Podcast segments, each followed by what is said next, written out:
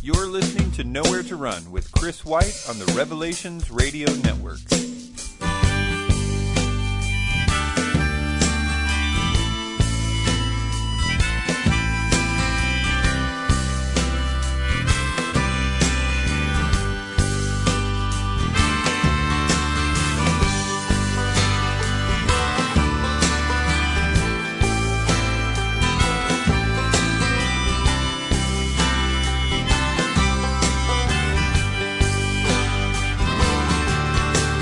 Everybody, welcome to Nowhere to Run and Bible Prophecy Talk. My name is Chris. Thank you for downloading this show.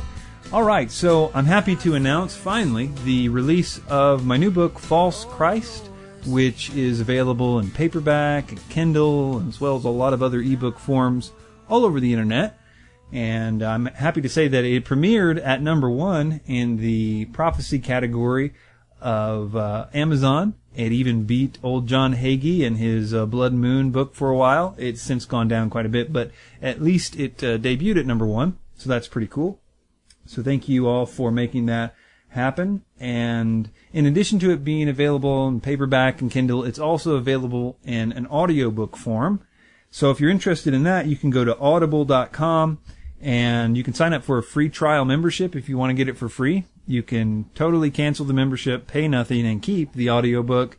You can do that at uh, any link on my website to Audible, but also you could just go to, the direct link, which is audibletrial.com slash Chris, and sign up for the membership, get the uh, False Christ book, and then cancel the membership, free audiobook. I usually listen to my Audible books on uh, uh, the free Audible app for smartphones. And man, I listen to a lot of Audible books. So uh, I didn't cancel the trial, but uh, but you can certainly do that if you want the free audiobook at audible.com. All right, so got a lot to talk about today. First, I want to apologize for the delay in the podcast. I still plan on doing a lot of podcasts, but uh, just a lot of things have happened. Uh, some of the interviews fell through that I had intended to put out in the last few weeks. And then it's also just been crazy busy with work. It's kind of the busy season uh, right now, and I've just been working every day, so it's been kind of a bummer in that regard.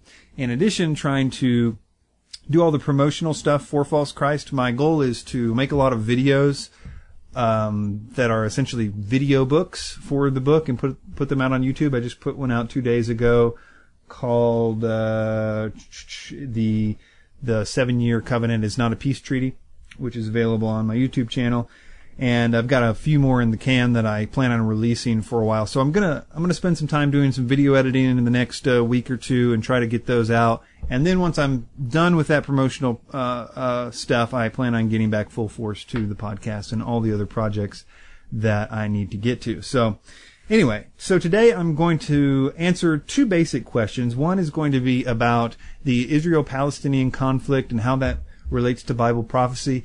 And then I'm also going to talk about the the uh, something that I think that we all have struggled with to one degree or another is the condemnation that comes after uh, a falling in some sin or another. In this case, we're going to talk specifically about pornography and the feeling like, well, you can't go back to God because you know you feel uh, uh, like a hypocrite or that God is mad at you and all these different things. So we go into a lot of detail in answer to a particular person's question. So I hope these will be beneficial to you, and uh, we'll just get right into it. Let's go with question number one.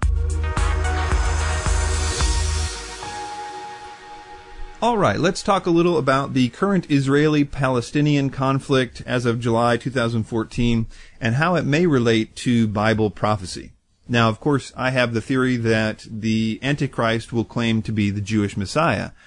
And that seems a little contradictory on the surface. How can I, on one hand, say that the world will ultimately embrace a man who is claiming to be the Jewish Messiah, um, and on the other hand, we see the world that, absolutely hates Israel and is encouraged to hate Israel by the mainstream media and uh, generally the powers that be. It seems like if what is Satan's motive here? Because he seems to be encouraging this illogical hatred of Israel.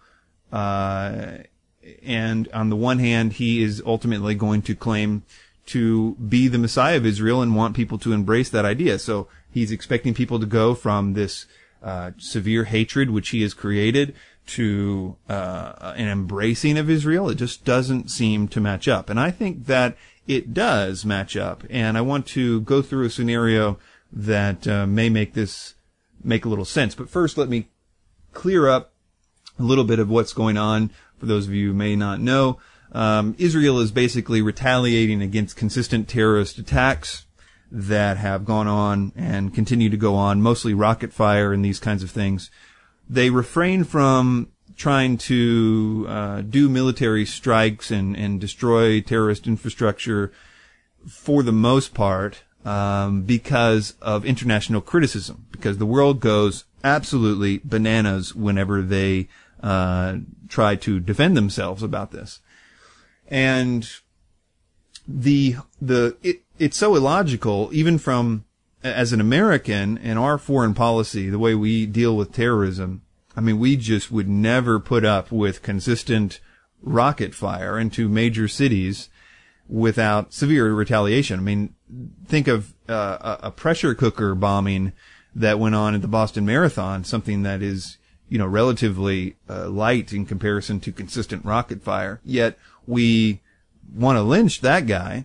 And just think about our, our military strikes, Iraq, Afghanistan, et cetera, et cetera, which is ostensibly because of 9-11 and, and all the rest of it, which they, you know, didn't have much to do with uh, especially not the, you know, talk about civilian casualties and stuff like that. We could certainly go on about what, what America has done, you know, unintentionally, I'm sure, but the point is that it was unintentional with Israel as well. Anyway, uh, the whole, the whole idea from just a secular foreign policy perspective is nonsense to have the media so angry with Israel. And I think that Christians and Jews are like flabbergasted by the idea, like, they're like, this just doesn't make any sense. And that's kind of the point, I think, in, in, as I'll go into later. But, but I think that what happens is we as Christians see this illogical hatred of Israel and we assume, rightly so, that the media campaigns and the powers that be are encouraging this hatred of Israel. And so we can by proxy say that Satan, who either uh, the people who run these organizations, media organizations, maybe unknowingly or knowingly, uh, are are influenced by Satan. We would think, and so what could Satan's motive be here? If he is encouraging hatred of Israel, yet he ultimately wants the world to embrace Israel in some sense, in the sense that he is going to claim to be the Jewish Messiah. How could that possibly make sense? So, um, a few things. First of all, I think we need to take a step back, and this isn't going to be my uh, main point, but it's always helpful to remember that we have a tendency to see every single thing that's going on in the world right now as directly applicable to Bible prophecy. Now, this could have something to do with Bible prophecy down the line, but we need to remember that as a church, we have consistently, since day one, seen uh, uh, the, the, the world around us through the lens of we are in the end times right now. I mean, just read the church fathers who were so sure that they were living in the end times that they forced the political and military things that were happening in the day into Bible prophecy, whether it was the Goths sacking Rome or uh, you know, on down the line to more modern stuff like Napoleon and the World Wars, or even the last few decades, the Russia and the Cold War. We, we just have done this so many times, and we've been wrong so many times. It should uh, make us a little bit more humble and uh, make the criteria for whatever current event that we are seeing um, be a little bit more stringent. Does this current event really have to do with Bible prophecy? I mean, is it doing something that the Bible said, or is it just because Israel is involved that we assume it's part of Bible prophecy because, as we all know, we're in the end times. So, and again, I think this could develop into something that is applicable to the Bible, but just because Israel is involved doesn't mean that this is something that is directly applicable to the end times. So that's the first point is just soberness about this and that we should um, make sure our criteria for applying this to Bible prophecy is based on the Bible, not um, emotion, basically. Okay, the second point I want to make is that, as I said in the book False Christ, that the Antichrist is basically going to try to fake the return of the Messiah, or as the Jews might see it, um, the first coming of the Messiah. In, in any case, they both see the messianic mission as primarily involving a destruction of the enemies of Israel in an epic way. There needs to be some sort of epic gathering of Israel's enemies in order for the Antichrist to supernaturally destroy him with his military prowess, which is empowered by Satan, so he's not got a problem with destruction of enemies. It's going to be his forte. Um, so he's got to do that in order to look as if he is fulfilling the primary messianic mission of destroying the enemies of Israel. Therefore, he, because he's trying to fake this, needs to construct a massive uh, hatred of Israel in order to gather nations against it. That's very, very important. Um, now, in the book, I made the case that on the one hand, this is going to be extremely easy for him because, as Daniel tells us, he's going to build a temple and start the daily sacrifices on the Temple Mount, which, if you know anything about the politics of the Temple Mount, that will cause a Arab unification and a war against Israel, which he will defeat. So that's that's part of it. He doesn't require um, a, a, poking and prodding of the media to get the world generally to hate Israel for that. That's going to be simple. It's just build a temple, start the sacrifices, cause war. But the Antichrist seems to be doing something before that covenant as well. He comes from a ten king confederacy of nations or possibly a nation with ten kings. I'm not totally sure about that. But in any case, it seems to be outside of Israel. And he's subduing three of those kings and doing some minor political or military things before he gets to the beginning of the seven years. So I suggest that during that time, as I said in the book, there's probably going to be a general um, conflict in Israel where uh, Israel seems very, very threatened.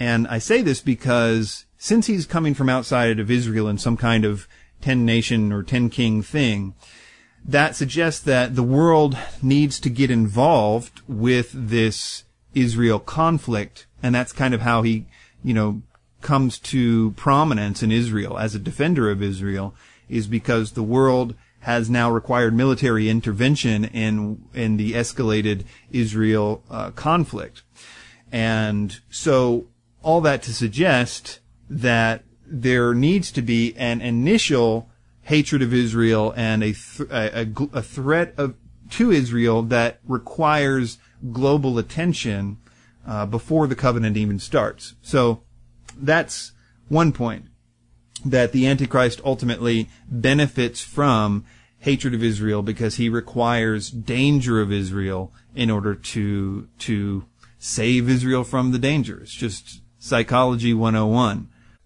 And I would also suggest that the um, illogical nature of the hatred of Israel uh, held by Jews and Christians, the, the recognition that it's it's crazy, the whole world has gone bananas, and and they hate Israel, and it's not true because Israel really isn't uh, do, doing anything that we wouldn't do, et cetera, et cetera. That kind of mentality is even more beneficial for him because he seems even more righteous in when he defeats the the mad dogs of the world, whether they be you know Islamic uh, people that are, are absolutely hate Israel that have been taught that for their whole lives, or the world intervention that comes in against Israel that's non-Islamic, because we'll see that even more as like, oh my goodness, the whole world is against Israel. This is definitely the end times.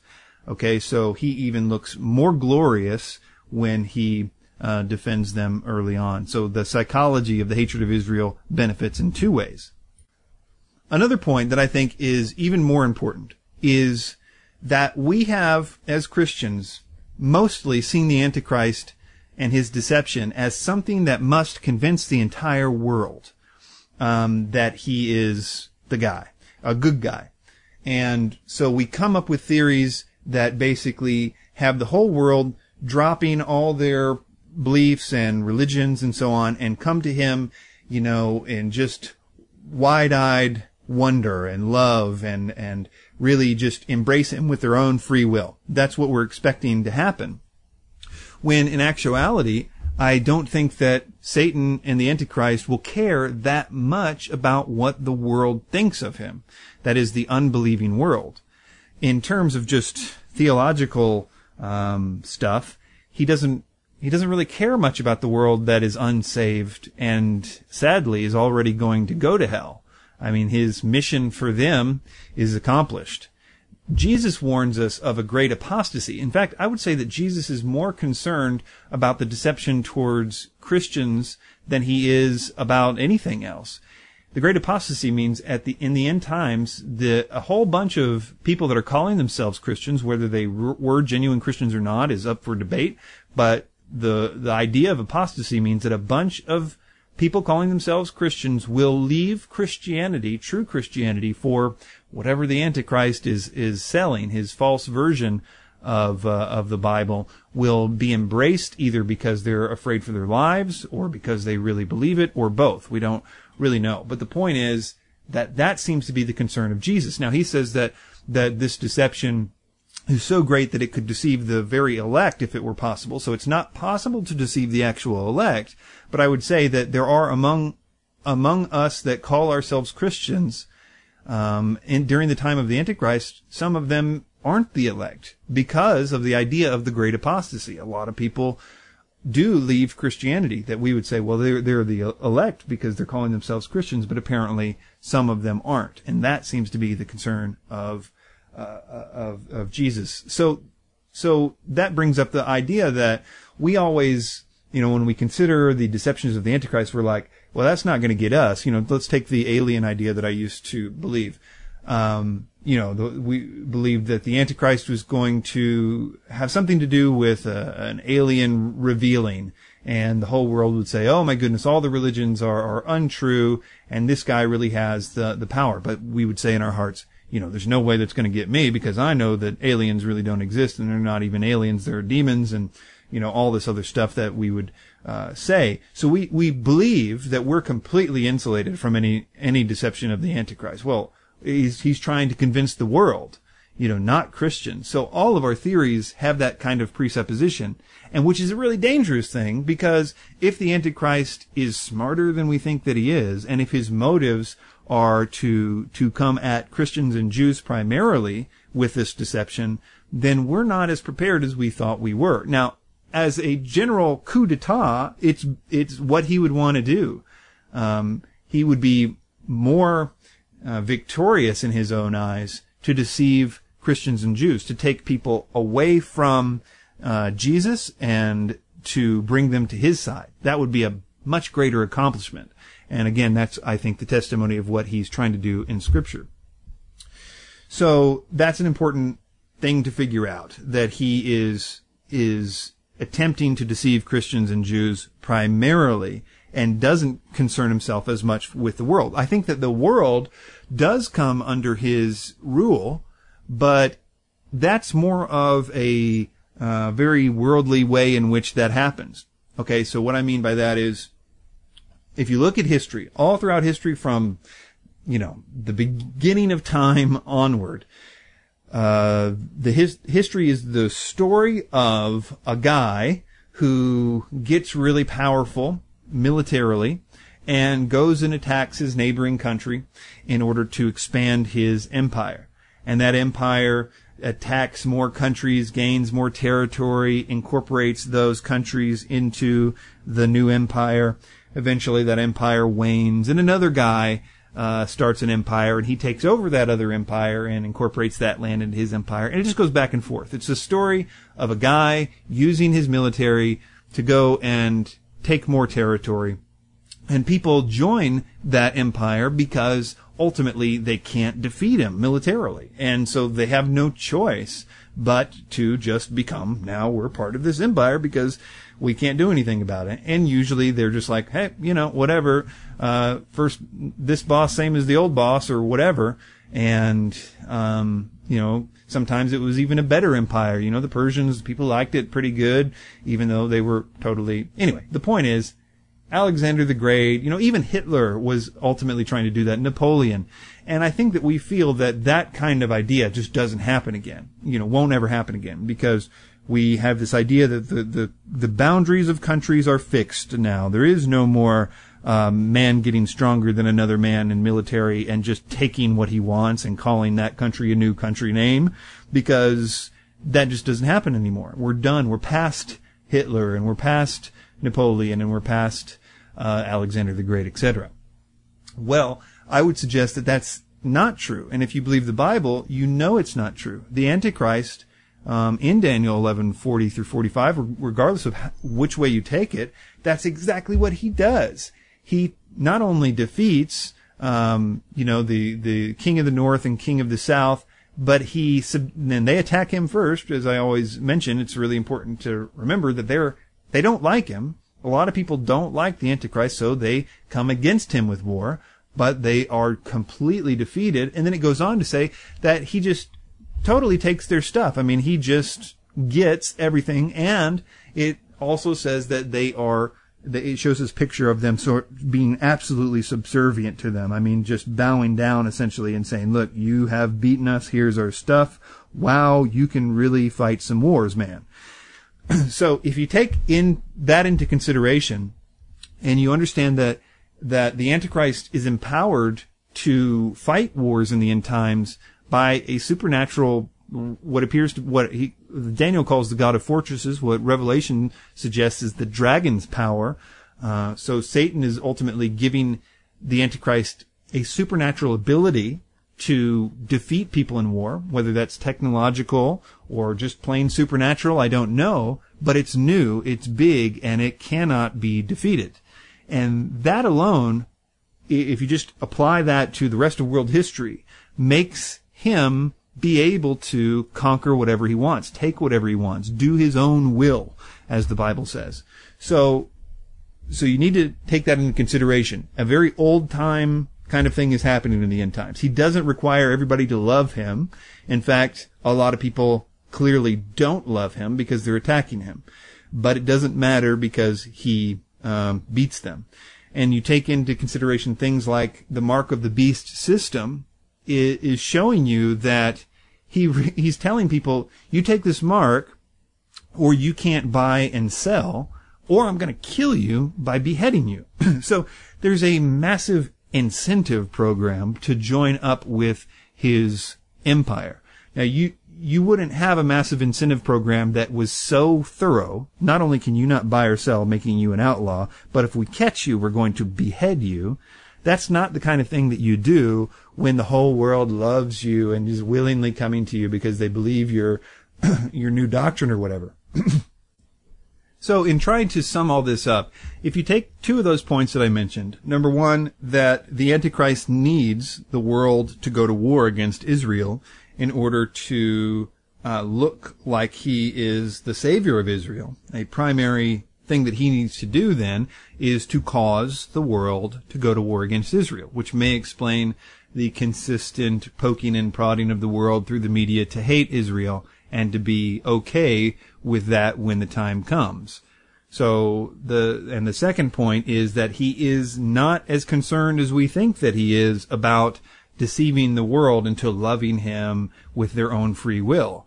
Uh, the Bible tells us he doesn't really care in that he defeats the people that attack him and get them to subdue him, to uh, be subjected to him just because he is better at the military stuff than they are.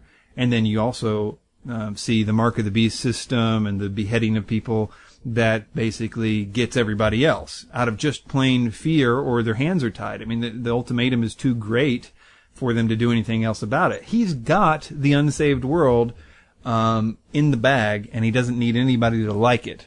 Although I think a lot of them will. And maybe something, by the way, could happen. They could find the Ark of the Covenant, or the world might be enthralled in that way and begin to, um, uh, you know, turn the tide of hatred of Israel to embracing of Israel. But you know, and that might have something to do with it. But anyway, those two points that he needs people to go to war against Israel, and that he doesn't really care what the unsaved world thinks about him. And we're back to the same idea of of this anti-Semitism in the world, this illogical anti-Semitism, and I would suggest that that could be and probably is a major reverse psychology thing that is affecting primarily in the way that he wants it people to be affected by it, Jews and Christians. Because it's, it's solidifying in the Jews and Christians' mind that the whole world is illogically against Israel. The whole world is like mad and it, it this age old psychological thing of it enforces your, um, your view that you, your cause is righteous and just. And indeed it is, of course. But that psychology that we hold that the whole world is against us and this is crazy and it can't be solved by any um, you know, regular way. This has to be solved. You know, the whole world is going to try to attack Israel, but God has got to defend it because God is going to defend it and all this stuff. They're going to use that psychology. He's going to use that psychology to make it even more uh, like he is the return of Christ or the Messiah or whatever he claims to be and however that works. Now we would say, well, we're not going to fall for that, but you might fall for it, especially as I've been saying, if you're convinced that the Antichrist is going to be a Muslim, and this is all going to happen because the Muslims are going to attack Israel and they're going to try to wipe it out because of their uh, their religious beliefs or whatever, but it's not going to work because God is going to defend them. If that's your view, then you're a sitting duck for the the view that I just uh, laid out, because all you're waiting for the return of Christ to stop a Muslim invasion and to to defend Israel. You're if a guy does exactly that and claims to be the return of Christ and starts doing all the things that uh, most literal evangelical Christians expect Jesus to do when he returns, and that is to uh, to get Israel on board with the with uh, you know at least ostensibly claiming that Jesus is the Messiah, setting up the temple, um, uh, making Jerusalem the capital city of the world, all the stuff that's supposed to happen in the millennium that Christians believe will happen in the millennium. We're going to be sitting ducks for that, and we're not prepared for that kind of deception.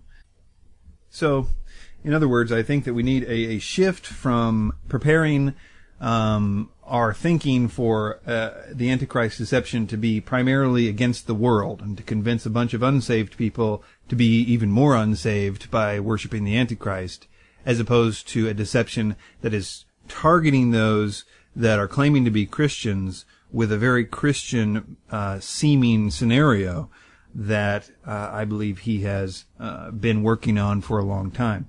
We can't underestimate the intelligence of Satan, and that is one of his primary weapons against us is deception, and he is focused on us, I think. So so, in conclusion, the anti-Semitism being promoted by the media and causing the whole world to go crazy in hatred against Israel uh, in this particular conflict, in the same way that it did in the conflict before this, and the one before that, and the one before that, etc., is something that ultimately benefits the Antichrist in that he needs the world to ultimately go to war with Israel in order to defend Israel and look like the savior of Israel. In addition, the whole idea is something that solidifies in a reverse psychology kind of way this uh, justness of our cause. The world is against us. We really need a uh, savior to come and help uh, solve this problem. It's just a win-win for Satan, and um, I guess that's it on this point.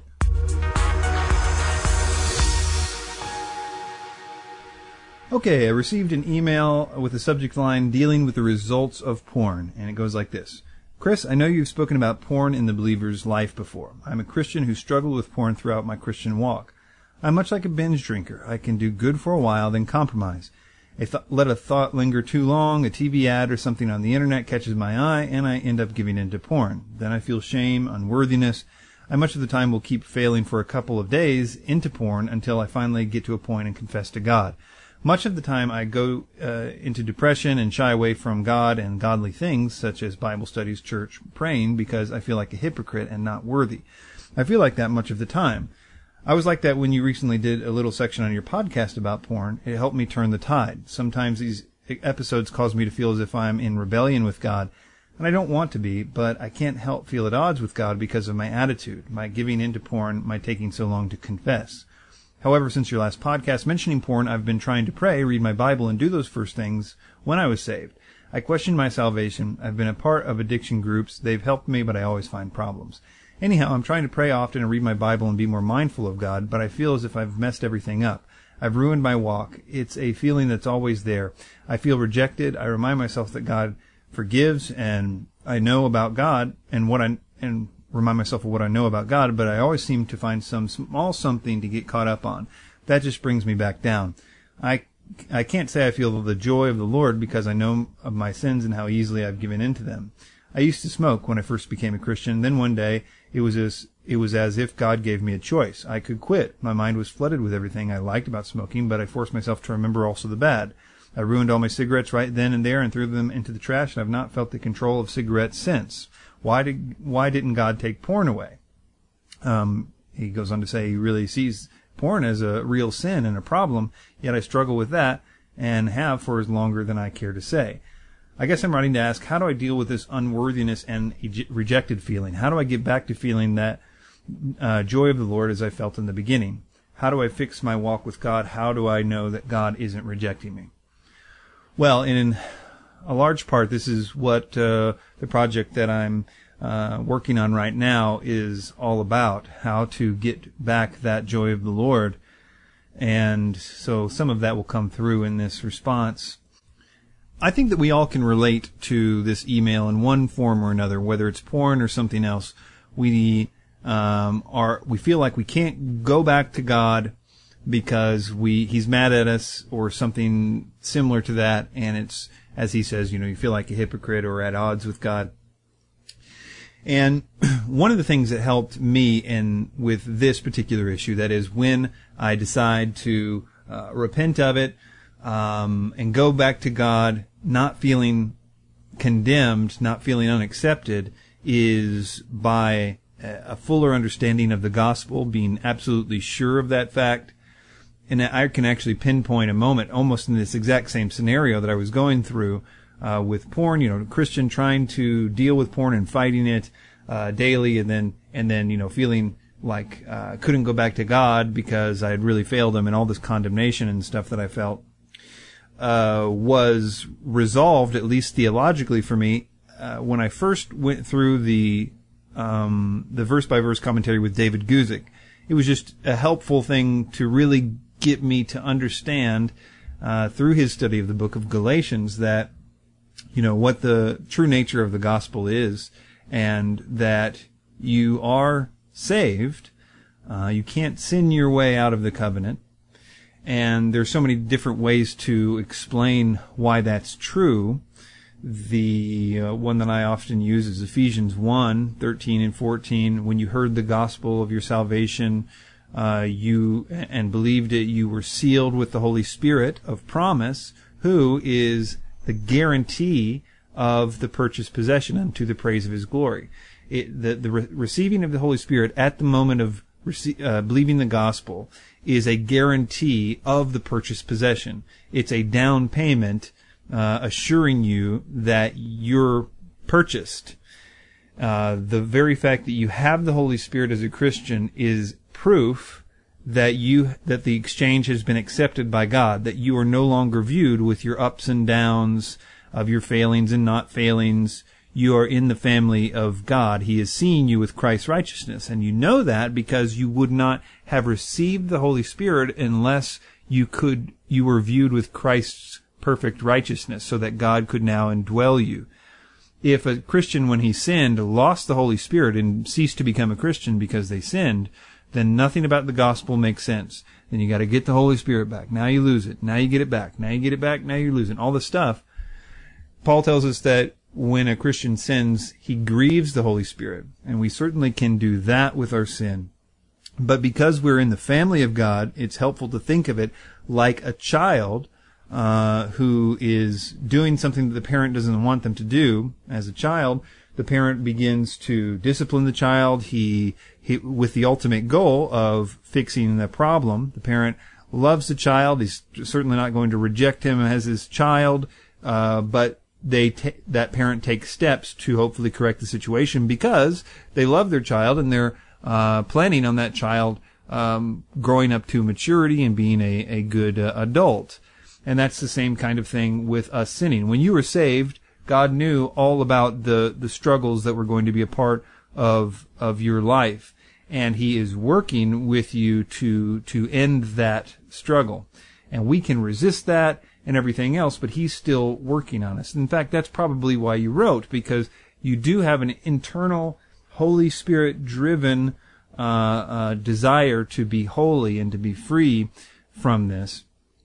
The Bible tells us that our soul longs for holiness. There is a part of our us in our saved life that is is thirsty for God, that that that is that wants holiness. Our soul does. It cries out for it, and that's uh, in us as Christians.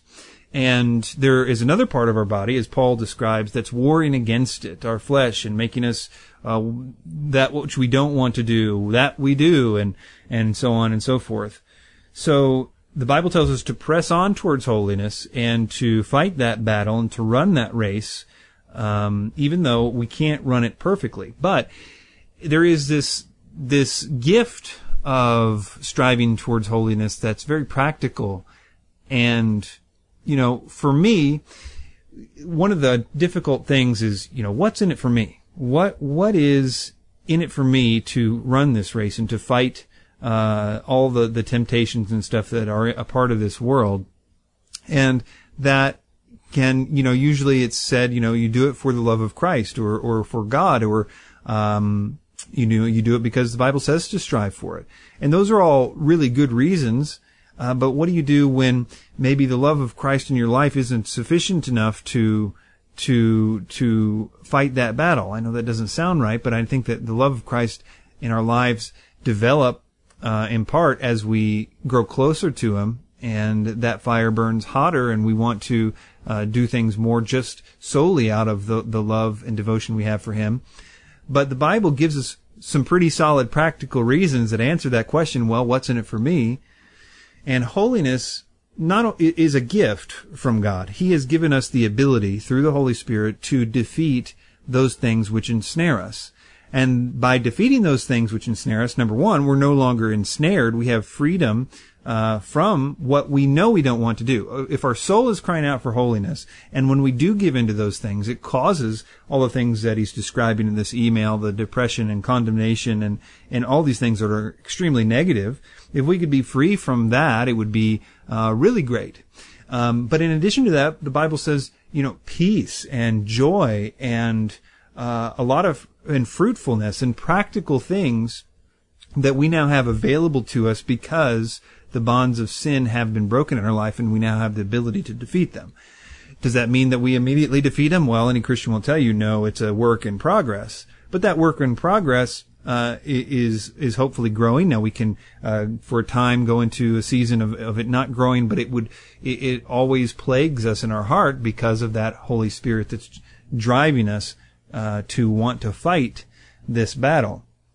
So the the practical reasons for striving for it are not only joy and peace and the things that you want in your life and that your soul wants for your life uh, is a good reason to do it. There's other things like power in prayer. Peter tells us things like bitterness towards our wife can hinder our prayers. So there's different kinds of sins uh, and stuff that can hinder our prayers, and that's an important thing to to want too. A, a powerful prayer life. I don't think that you can get the kind of victory that the Bible promises, though, without um, a true repentance and changing your mind about that sin. There's a lot of sins that uh, we continue to do that we haven't yet got to a place where we have put it on the table in our hearts. We may even try to battle it with our willpower and things like that, which will ultimately be unsuccessful, in part because Satan still has a foothold in that area because uh, what Jesus said, you know, Satan has nothing in me. He has no uh, nothing in me. I guess is one one translation puts it. It says in another place that if you let the sun go down on your anger, for instance, it gives the devil a foothold. I think that we give the devil a foothold when we have unrepented sin, sin that we're not really willing to give up.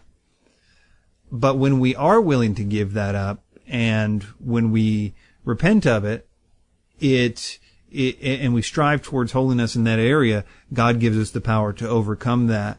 But it's doubtful that He's going to give you that kind of uh, power if you don't want to give it up. Now, I should go on to say that with pornography, it's a little bit uh, a more complicated issue. So, for example, uh, this email was talking about sometimes he goes a long time before he uh, confesses the sin and, and essentially repents of it. And I think during that time, it's kind of like any other sin that we are unwilling to to to give up. We are at that time when when we are actively running away from God because we don't want to give up this particular sin. That is a, rebellion against God, um, but it's not it's not unto salvation. It's not something that God is is not in control of, like a son is is in rebellion for a time, like the, um, you know, like the. Uh, uh, I can't even think of it right. Prodigal son. Why can I think of it?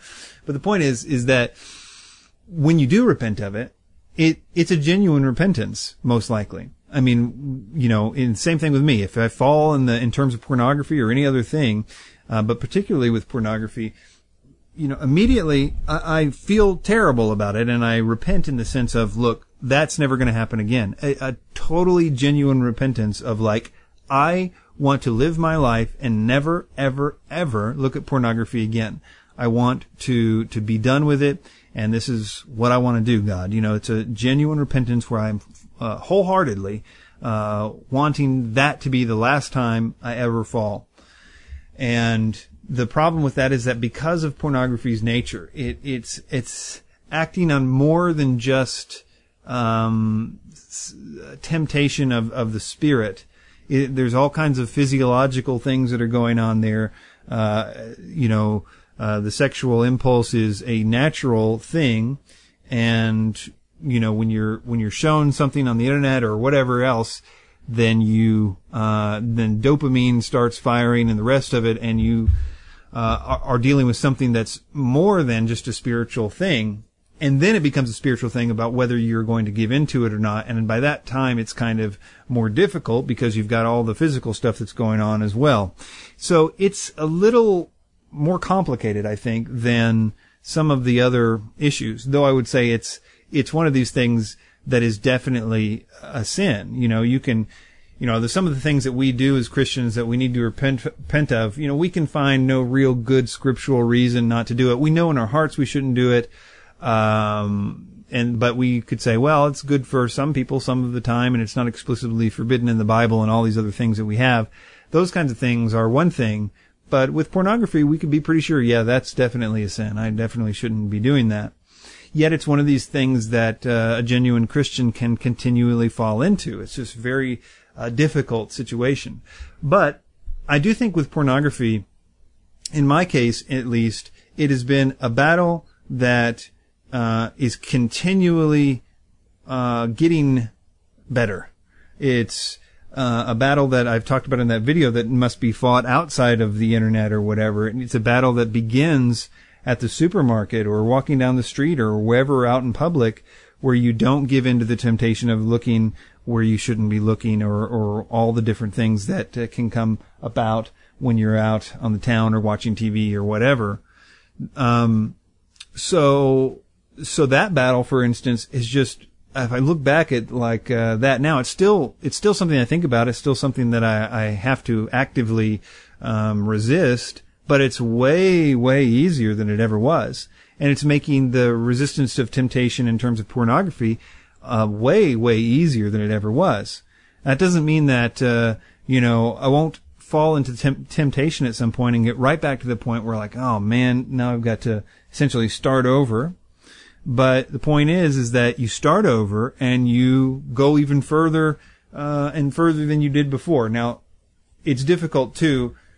There's this moment when you give in that you have essentially given Satan a foothold that foothold then makes it easier to continue in that sin. Um, so the, that time period after giving in is a very dangerous time period where it can continue for a while until you you repent of it. So it's important to try to do it. And if one of the reasons you don't want to try to do it is because you feel that God will not accept it, realize that that's not true. I mean, he's waiting for this issue to get better, and the way that it gets better is by you reacting to that condemnation in terms of running back to him and starting right back where you started. And you'll find that that is a glorious time of of of getting back to God without fear of condemnation. You've just done the best thing you could possibly do. You know, can you imagine if your child did some terrible thing and instead of coming to you with some kind of false humility, uh, you know, lying and really didn't actually care that he did that, you know, afraid of punishment or whatever, but instead the, the child really comes to you with a genuine repentance and that you can tell that child is very, very sorry.